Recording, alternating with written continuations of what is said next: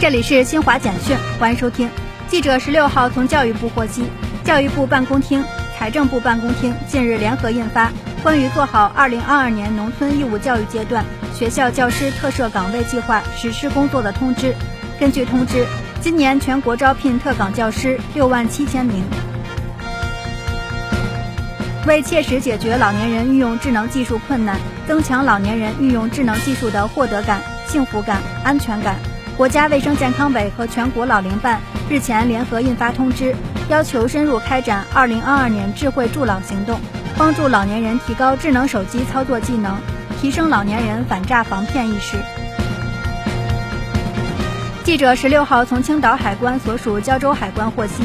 自二零一八年六月，我国宣布在青岛建设上河示范区多式联运中心以来，四年间，海关共监管到发中欧班列两千零三十一列。十六点七万标准箱。据国家管网集团西部管道公司最新统计数据显示，我国首条跨国输气管道——中亚天然气管道，已累计向国内输送天然气超四千亿立方米，为国内天然气保供提供坚强保障。以上由新华社记者为您报道。